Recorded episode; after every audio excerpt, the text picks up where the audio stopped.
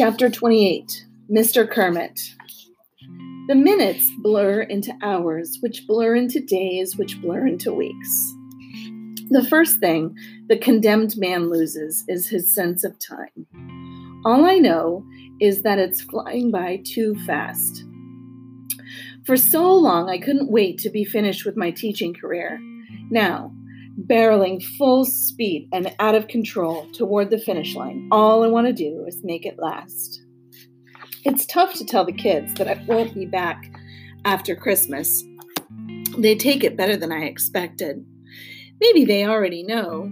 The rumor mill in middle school can be like that. They're the ones who changed everything for me. The unteachables. Ha! That's what happens when you put a closed minded bully like Thaddeus in charge. A school district where wonderful students are tossed aside like trash. Parker. The kid has a reading problem, nothing more. The fact that no teacher ever bothered to find out says more against Greenwich schools than any cheating scandals. Barnstorm. Look at what they let him get away with because he happened to be a sports star. He never learned how to work before because he never had to. Elaine. I'm as guilty as anybody for taking so long to figure out that Elaine is smart. And she is. She's also good at hiding it. Her reputation doesn't help. But teachers are supposed to see around things like that. Mateo. The school jumped to conclusions about this kid's quirky personality. They wrote him off. He deserves better. Rahim was allowed to sleep and doodle through sixth and seventh grade before he was dumped into SES 8. Today, he's an absolute star over at the community college. But what's more important is how well he's doing in eighth grade. Aldo might be the only one who belongs in SES 8.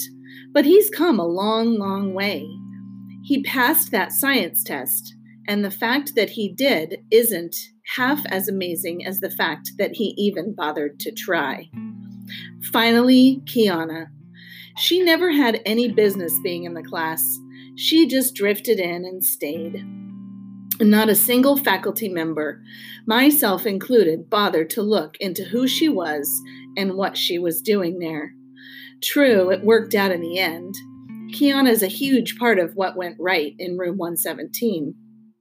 But she could have just as easily fallen through the cracks, and all her potential would have been wasted. That's, sorry, what's going to happen to the kids on December 22nd when I leave? Kiana will be fine. She'll be back in California. And anyway, a bright girl like that will find a way to succeed wherever she ends up. But what about the others? Will the class get a real teacher? Or will the replacement be a babysitter? Or worse, a warden? It's too easy to see the progress of the past weeks rolling back. Christina will try to do what's right by the students. But in the end, Dr. Thaddeus calls the shots.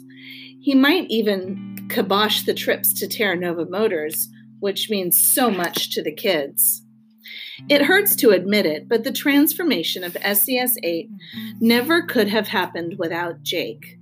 Part of it's the field trips, the time away from school. For kids like Aldo and Parker, the things they learn about cars are among the first things they ever learned, period. Or at least learned without hating it. It might have started out as Jake trying to make up for his misdeeds of 27 years ago, but he's taken a real interest in those kids, and they know it. And someone cares about you, it's natural to, to respond. Strange that the man who used to be a 12 year old Jake should star in my teaching rebirth, and his co star, even stranger, Emma Fountain, daughter of my fiance who married someone else. Emma may be a fish out of water in middle school, with her bucket filling and her good bunnies, but her energy and enthusiasm are boundless and pure. She awakened a love of teaching in me that was buried before she was even born. Lately, I've been covering Emma's classes while she takes the SES 8 group over to the dealership. I can't bring myself to go over there anymore. I've made a kind of peace with Jake and even started to like him a little. But it doesn't change the fact that he's the reason Dr. Thaddeus developed his grudge way back when. Better to stay here in room 115, running circle time and playing nursemaid to Vladimir. Emma's students are okay. Mostly, there are just too many of them. 43 minutes go by, a bell rings, and a new crew is sitting there looking exactly like the old crew. I can't tell them apart, not like the unteachables, who are so distinctive and full of personality. Nobody is likely to mistake Aldo or Elaine for any other middle schooler. As the weeks fly by and December 22nd looms closer, I savor my time with the kids the way a gourmet lingers over a fine souffle. The class is spending so many afternoons at Terranova Motors these days that they're almost lost to me already. They leave on the minibus at 11 and barely make it back before the 3:30 bell. I read and reread Kiana's essays, lingering over her well-reasoned arguments. I relish the discussions with Elaine and Aldo as they work their way through where the red fern grows. I listen for the faint sound of Parker whistling through his teeth, a surefire sign that he's reading without having to struggle over every word. I cherish these things because I know I won't have them much longer. At this point, every puffy tail I award may well be my last. At home, the walls of the apartment are closing in. It never bothered me before, but it's driving me crazy now. This is the future, kicking around these two and a half rooms, one bath. I was planning to cash in by the end of the year anyway, but with early retirement, I would have been able to redecorate, maybe even move to a nicer place in a better part of town. For sure, I would have traveled. I might not have the money for that now. And anyway, I'm so down that I can't think of a single, single spot on this green earth that I'm interested in visiting. Of course, I could look for a new job. There are plenty of other schools in America. But Thaddeus has pretty much taken care of that. How do you explain to a prospective employer that you were fired for cause? Any Google search of the name Zachary Kermit will eventually spit out the words cheating scandal, and that'll be a deal breaker. Besides, at 55, I'm not exactly a spring chicken. Starting over from scratch isn't a very attractive offer. Option. Saturday morning, I shuffle into the kitchen to investigate the prospects for breakfast a cheese stick and a semi stale dinner roll. I've stopped food shopping again. I was doing okay for a while, but the bad news jolted me in, into old ways. Oh well. With coffee, it should at least go down and stay there. Breakfast is interrupted by a series of clicks.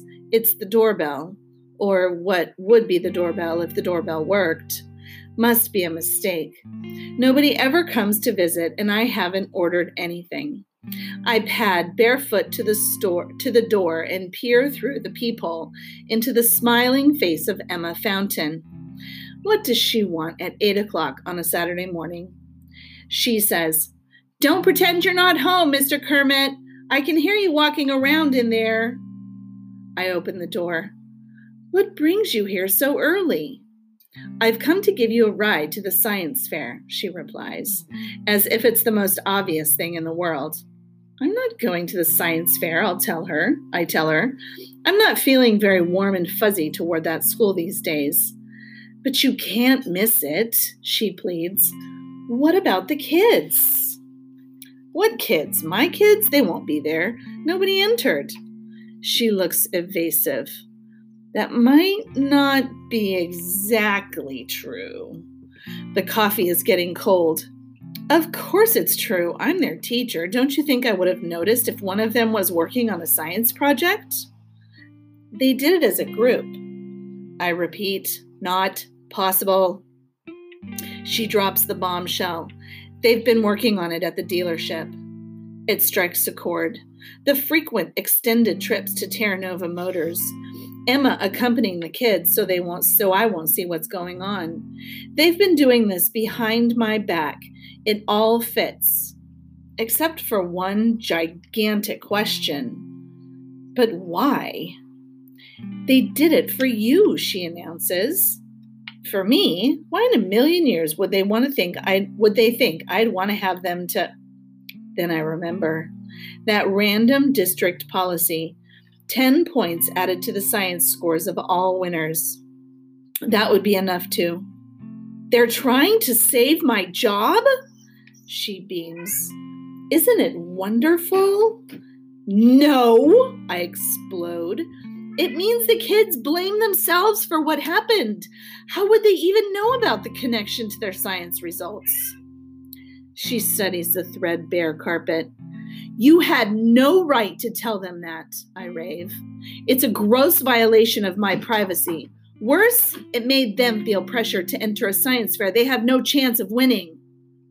Don't be mad at them. I'm not mad at them, I exclaim. I'm mad at you. They could never have done this on their own. You set this up, you and that Terranova dimwit. Jake loves you. Yeah, well, I tremble to see what would happen if he hated me. She puts on an expression I remember from Fiona, the I'm not taking no for an answer face. Okay, Emma concedes. So maybe we weren't totally upfront with you, but your kids are at school ready to present their project. And if you're not there to support them, you're never going to forgive yourself. She doesn't fight fair. Pour yourself a cup of coffee. I say, I'll get dressed. Surrender. Total and unconditional. I might as well get used to it. Jake is waiting outside in the Porsche. Hi, Mr. Kermit. Long time no see. I scowl at him. He's a partner in this deception and deserves no better. Plus, with an entire car dealership at his disposal, he chose to bring this motorized roller skate. For the students, I remind myself, squeezing into the back seat. I didn't know there was a back seat in a Porsche. Is there a back seat in a Porsche? Hmm. All the way to school, Jake keeps a steady stream of conversation, ignoring the frantic signaling from Emma to keep his big mouth shut. How about those kids doing this project on their own? He enthuses. They're really something. I'm too angry to answer. It's also possible that I'm too contorted in the back, in the back seat to make any sound. I'm getting reacquainted with my knees, which are pressed up against my chest. When the Porsche reaches Greenwich Middle School, it takes two of them to drag me out of the car. A banner over the front entrance declares Greenwich Public Schools Science Fair District Championships. The parking lot is packed. the school's halls bustle with students and parents. I forgot how popular the science fair is. I knew once, back when I cared about such things. Walking stiffly, zombie style. After the tight car ride, I lumber inside. Following Emma and Jake into the gym, which is the epicenter, the large space is filled with long tables and colorful displays, stretch as far as the eye can see. Students stand like sentries in front of their projects, excited and nervous and ready to face the judges. It's been a rotten day so far, but as soon as I spot the kids of SES 8, I feel the corners of my mouth turning upward. Even though I'm against this science fair idea 100%, I couldn't be more proud. My unteachables did this for me. Okay, I won't be their teacher for long, but I'm their teacher today, and I intend to act like it. Seeing me, their faces light up, and I smile wider. I must be losing my mind. A real teacher would be chewing them out, not beaming at them. I beam anyway because they look so thrilled with themselves. Kiana, Aldo, Barnstorm, Mateo, Rahim, and Elaine. I approach the group. Where's Parker? With his grandmother, Kiana supplies. You'll see him soon. Ah, the famous Grams. Some things never change. Well, let's have a look at this top secret project. I turn my attention to the display board behind them. The title is The Internal Combustion Engine. Obviously, the idea came from working at Terranova Motors. There are several fantastic drawings and diagrams done by Rahim. They're so professional that I wonder if the judges will believe it's real student work. Beyond that, my heart sinks a little. The project is pretty thin.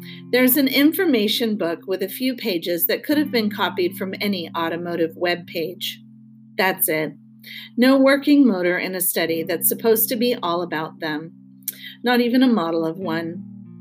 I picture some of the other displays in the labyrinth of tables throughout the double gym.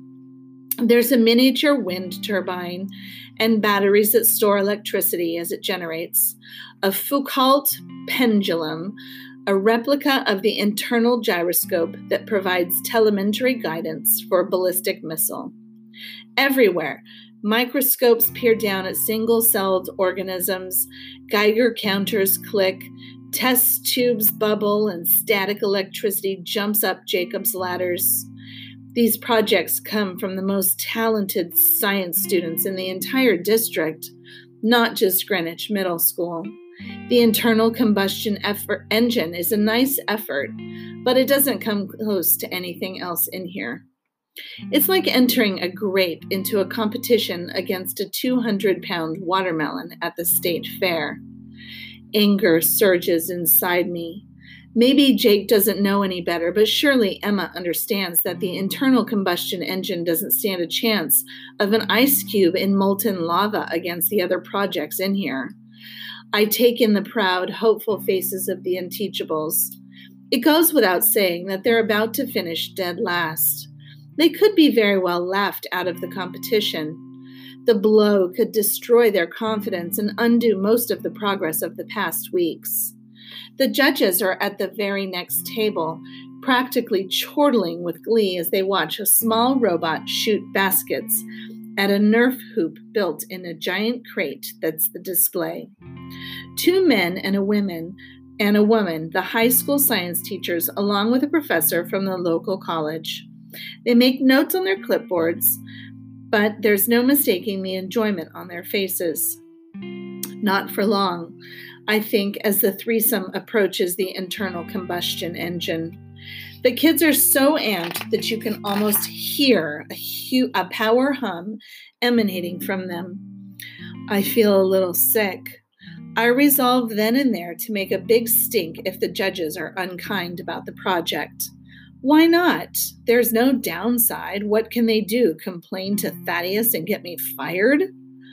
To my relief, the three are respectful and professional. They're obviously not very impressed, but they go through the motions of examining the display and even coming up with a few questions to ask. The college professor reads through a booklet and comes to the last page. I never made it that far. There are exactly two words written in large block capitals Look outside. An arrow points toward the gym's corner exit, which opens out into the parking lot. The man frowns. What does this mean? Elaine's deep baritone supplies the answer. Maybe it means, you know, look outside. This way, adds Barnstorm, thump swinging on his crutches toward the door. The judges follow, herded like a cattle, herded like cattle by the rest of the class. What's going on? I whisper to Emma. She smiles at me, misty eyed. That would spoil the surprise. Jake is grinning, which is almost worse than her kindergarten ways. I am so not in the mood. I step out of the gym and look around, mystified. Nothing's there, nothing but parked cars. And then an enormous roar cuts in the air, an ear splitting vroom so loud you feel it under your fingernails. All attention is wrenched away from the vehicles in the lot to the single car standing in the driveway, revving its enormous engine. It's an amazing sight. The paint job is bright red with flecks of silver that catch in the sunlight and dazzle the eye. Emblazoned on the driver's door is the image of a leaping frog. Sparks fling from the animal's powerful back legs, spraying the full length of the chassis to the rear bumper. There's no hood, and the motor has been raised to full view, shiny and brand new. Twin tailpipes, gleaming chrome, slash down both sides of the car. Multicolored LED lights flash from every wheel rim. Stunned and speechless, all I can do is stare. Emma is clamped onto my arm, cutting off the circulation. What does this hot rod have to do with a middle school science fair entry? The judges are pop eyed. This is your project? The woman from the high school breathes. The kids nod, tickled pink with themselves. It's our working model, Kiana brags. Aldo leans into the gym and bellows, In your face, losers! They built the engine from parts in my shop, Jake explains, his voice hoarse with pride. My mechanics supervised, but the kids did all the work. They did everything, Emma confirms. One of them is even the driver. That's when I recognize Parker at the wheel, grinning so wide that his face is about to break. Why is there an elderly woman with him? The professor wants to know. That's Grams, Kiana explains. It's a long story. They did a lot more than just put the engine in, Jake goes on. You're looking at new tires, rims, glass wipers, interior, and the bodywork. Remember, this car is 27 years old. I snapped to attention. 27 years old? I can't believe I didn't see it before. Sure, it's all rebuilt and fancy and souped up, but the original shape is still there, hidden beneath the tailpipes and the chrome and the blinding paint job. It's, it's, God bless America, it's the Coco Nerd.